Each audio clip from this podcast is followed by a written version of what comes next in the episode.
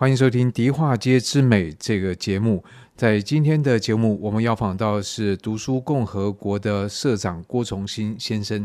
呃，老郭你好。呃，听众好。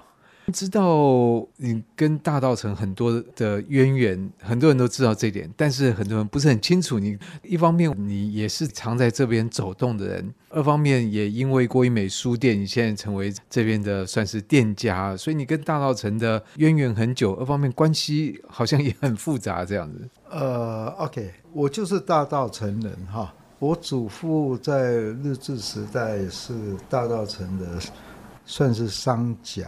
可是呢，在我真的懂事，例如说民国三三十九四十年，我伯父啊生意失败，所以我祖父的那个商家就被包括房子就被卖掉了，所以我从小对那个商家只是耳闻啊。如果走迪化街会看到那个商家的店名“郭以美”三个字还在。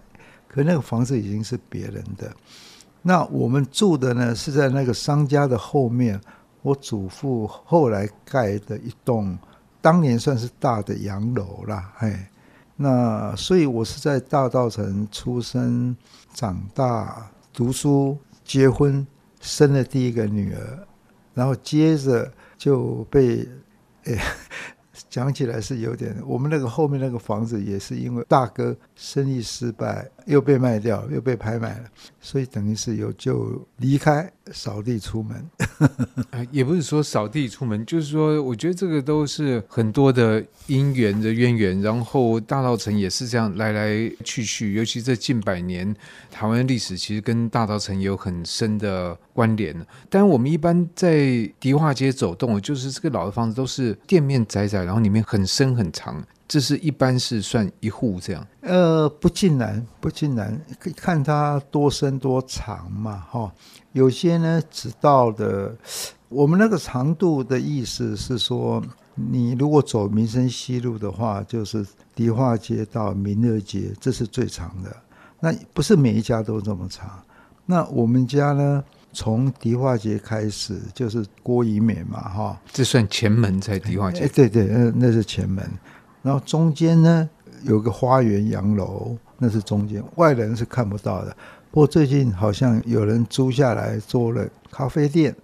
哦，对，变成一个进去可以看到那个。哎，对对对。嗯、然后呢，在这个洋楼后面，就是对着民乐街上，又有两两栋三层楼的洋房。那应该是我出生以后才盖的，是一间是我小姑妈。一间是我爸爸，可我爸爸没有住那里，我们都在，我们都住在中间那个大洋楼里面。所以这个等于前门是在迪化街，后门在民乐街。诶，我们小时候都是这么说，头前指的是迪化街，后边后边民乐街。可是你们住那边，如果平常的这个进出不会走店面吧？应该就从后面进出这样。嗯，这里面有有一点点那个，因为一二九号那个郭怡美是卖掉了，可是，一三一呢，当年我祖父在分的时候，把一三一呢就给了他的弟弟，我的叔公。那叔公他们一家人就住在二楼、三楼，那一楼是租给一个做那种买卖的。他们那个买卖的那家的小孩，包括大人，大人比较少，要到明乐街就就从后面走到我们那个大洋楼出去。那我们也会 经过他们的店面出去。跟小孩子之间会调皮嘛，有时候他们走过来，我就踢他一个屁股。那我们往往他们家走，他他们也会报复性的。说起来很好玩，所以那个大宅子那时候住了多少人呢、啊？哎，其实我们那个大宅子哈，没有住多少人呢，就是我的祖父、祖母，跟我的爸爸妈妈，还有小孩，还有佣人。哎，那大部分的人以前都挤在迪化街一二九跟一三一。自从大宅子盖好以后，那边一二九就变成是大伯父他们，因为他经营郭怡美嘛。那一三一呢，就叔公他们家。反而大宅子是最大最空的，不过那个时候的迪化街，我觉得当然一定在不同时间点不一样，跟现在也会很不一样。我们现在可能一般提到的迪化街，对很多人来讲是年货的时候去，那就从这个南京西路这边进去。所以以前这个迪化街，它的在不同的区位有什么样的产业的分布吗？呃，第一个以前应该没有年货，以前我小时候都是牛车诶，在载货。嗯，牛车在迪化街上，对对对对对。然后最热闹就是城隍爷大拜拜嘛，哈，农历的五月十三嘛，小孩子都站在马路边等着神来，这样大家要拜哈。那远远的就听到咚咚的锣声了哈，那就那个大游行要开始了。那你就说分段的话是这样子哈，呃，迪化街是有南北，它是南北向的嘛，哈，然后。现在变成相当热闹的那个比较，我们叫南街嘛。嗯，郭雪湖有一一幅画嘛，哈、哎，所以那是画的是南街的部分。南街，南街那里呢，以以前就主要是中药铺。那真正迪化街最大的商家，我说大是相当大了哈。包括做国际贸易的，打岔一下，所以刚才说的那个中药铺那边是比较做零售，就是对一般人如果来买中药就到那边吗？迪化街哈，迪化街自古也许到今了哈，都不只是做零售。据我知道了，像景美新店有些做做那些干货的，都还要到迪化街去挂黑，是来迪化街买对。所以，因为迪化街的货源大嘛，充足嘛，所以那些中药铺也绝对不只是做零售。我在想哈，所以等于这个迪化街就是以前的 Costco 都做，你的零售也可以，然后还有批发什么都是批发占很大的部分。像我我祖父他就是做糖，他的糖就卖到满洲、东北、日本，他们是做这么大的生意的。所以这个等于是在做国际贸易。哎，对对对对。可是迪化街有些货物是从比如大汉溪啊、景美溪这边来的，可糖并不是这样，它是等于说在那边做一个。它从南部来。南部来，然后在那边做集散跟对外的贸易。它有仓库是在那个现在的华山。哦，华山那边。那那那时候的铁路旁边哦，以前是一排一排一排的铁路仓仓库。我以为那边好像跟酒比较有关哦，没有没有没有没有，所以它等于说很多的大宗物资都就是放在那个仓库那边。我我祖父以前都用那边的仓库，然后这是 OK。刚讲南街，然后呢北街呢北街我们又讲到中北街跟中南街，可这个划分我没那么清楚哈，就大概大概有一个嗯，大概就是从民生西路到归水街，嗯。这一段是中街，那迪化街最大的商家都在这里，最大包括我祖父啊，都在这里。那再往北呢，就比较是有棺材店啊，卖烧香的啦，棺材烧香。现在说那个做灯笼也是在北街哦，那是在更北了，更北，就好像应该快靠近凉州街那里了。再过了凉州街，再往北，到台北桥那一段就卖很多农具种子了。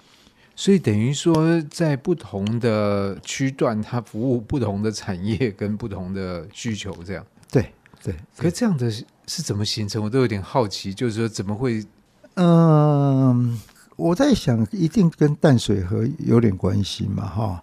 当时淡水河的大船呢，很多都在那个我们后来的十一水门，当然现在又不晓得改什么名字了，可能应该都是跟淡水河有关。就那边可以停靠比较大的船，所以那边就可能会有大宗物资的集散，而且水门也比较大。到了我说的北街那边的就比较小，哎，比较小。哦，所以这个其实跟那个可能淡水河的水文啊、地理啊什么都有关系，一定是还有或者宽度。不过这社长，你当年老家就是你刚刚讲的，在这个比较中段这边是比较大的商社啊，或者是对对，哇，嗯、那现在你还会常常去迪化街吗？呃，至少一个月会，我想两次三次跑不掉吧，哈。当然，有时候是带小孩子去吃一点他们想吃的东西，然后跟那些小吃回到那边去吃。可是我们小时候吃的一些面店已经不在了哈。那你知道现在都是一些新的西餐啊、咖啡啦。那我倒真的不常去，所以在那边还是吃比较的传统的这个。哎，对对对。那所以你刚刚说你在这边出生长大，可是读书，像比如小学一定在附近嘛？小学永乐国小嘛，哈，然后初中、高中大安跟建中嘛，就脚踏车的行程也是可以接受了。可以你说大安是大安国中？哎，对对对，大安国中在四维路那边，那很远哎。我那个时候因为我们那学校有早升旗什么的哈，所以我大概六点多就出门，我脚踏车是飞快的，大概在 半小时以内就到了。哎，其实那是横过。台北台北市区到另外一边到南边这样。当年的台北不一样啊，车子少啊，所以在大稻城就是国中是在大安国中，然后后来就念建中，嘿，建中。所以但是说一直住在大稻城这边。呃，对对对对，一直到出国嘛，哈。那所以在这样的过程里面，最近就是因为郭怡美书店这个地方的这个空间是什么样的机缘，就是再度再回到。呃，偶然性了哈，两个是因为这个房子因为算百年历史建筑嘛，那现在的房东呢就申请，然后也把它哈修整了，修整完后就在要要出租嘛。那迪化街有个周奕成啊，哈，周奕成他他知道我是当地的人，他知道那是我们家，我我说的是郭玉美这个房子，嗯。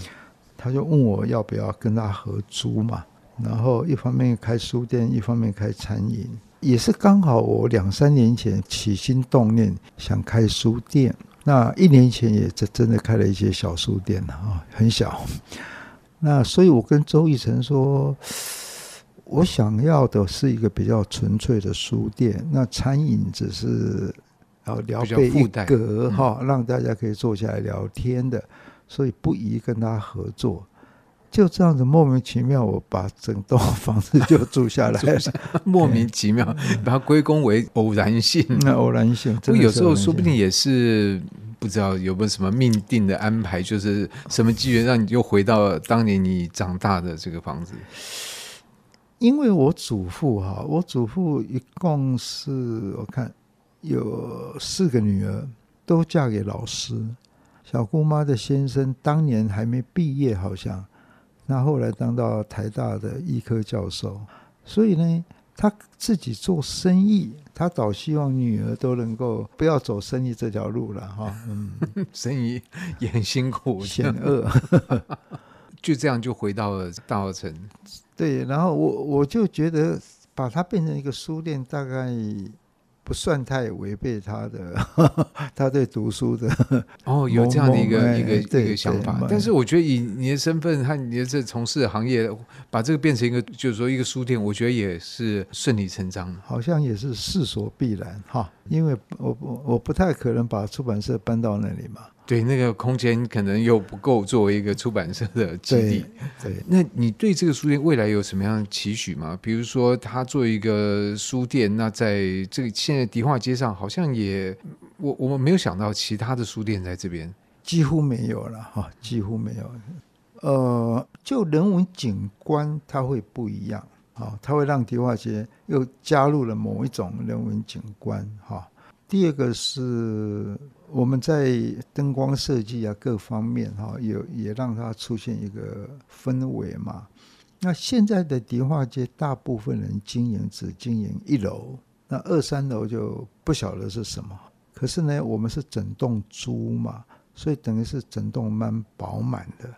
对，等于说前栋它还有个隔个天井，然后到后栋，然后这前后栋都有一楼、二楼、三楼。哎，对对对对对，等于是让它蛮饱满的哈。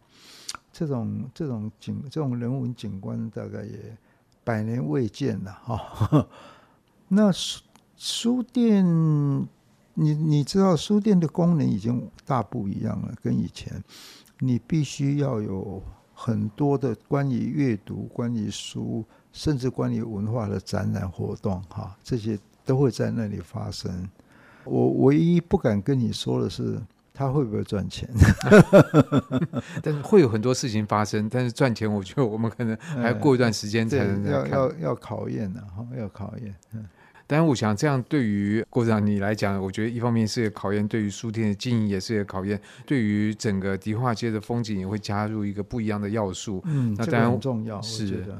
那当然，我觉得最重要的是，大家听到这节目有空可以到迪化街走一走，在这里除了很多的店之外，再加上郭一美书店的加入，我觉得真的是会让这个地方变得更为丰厚。嗯，它是一二九号，一二九一段一二九号，迪化街的一段一二九号。对，好，今天的节目就非常谢谢郭社长，谢谢谢谢谢谢。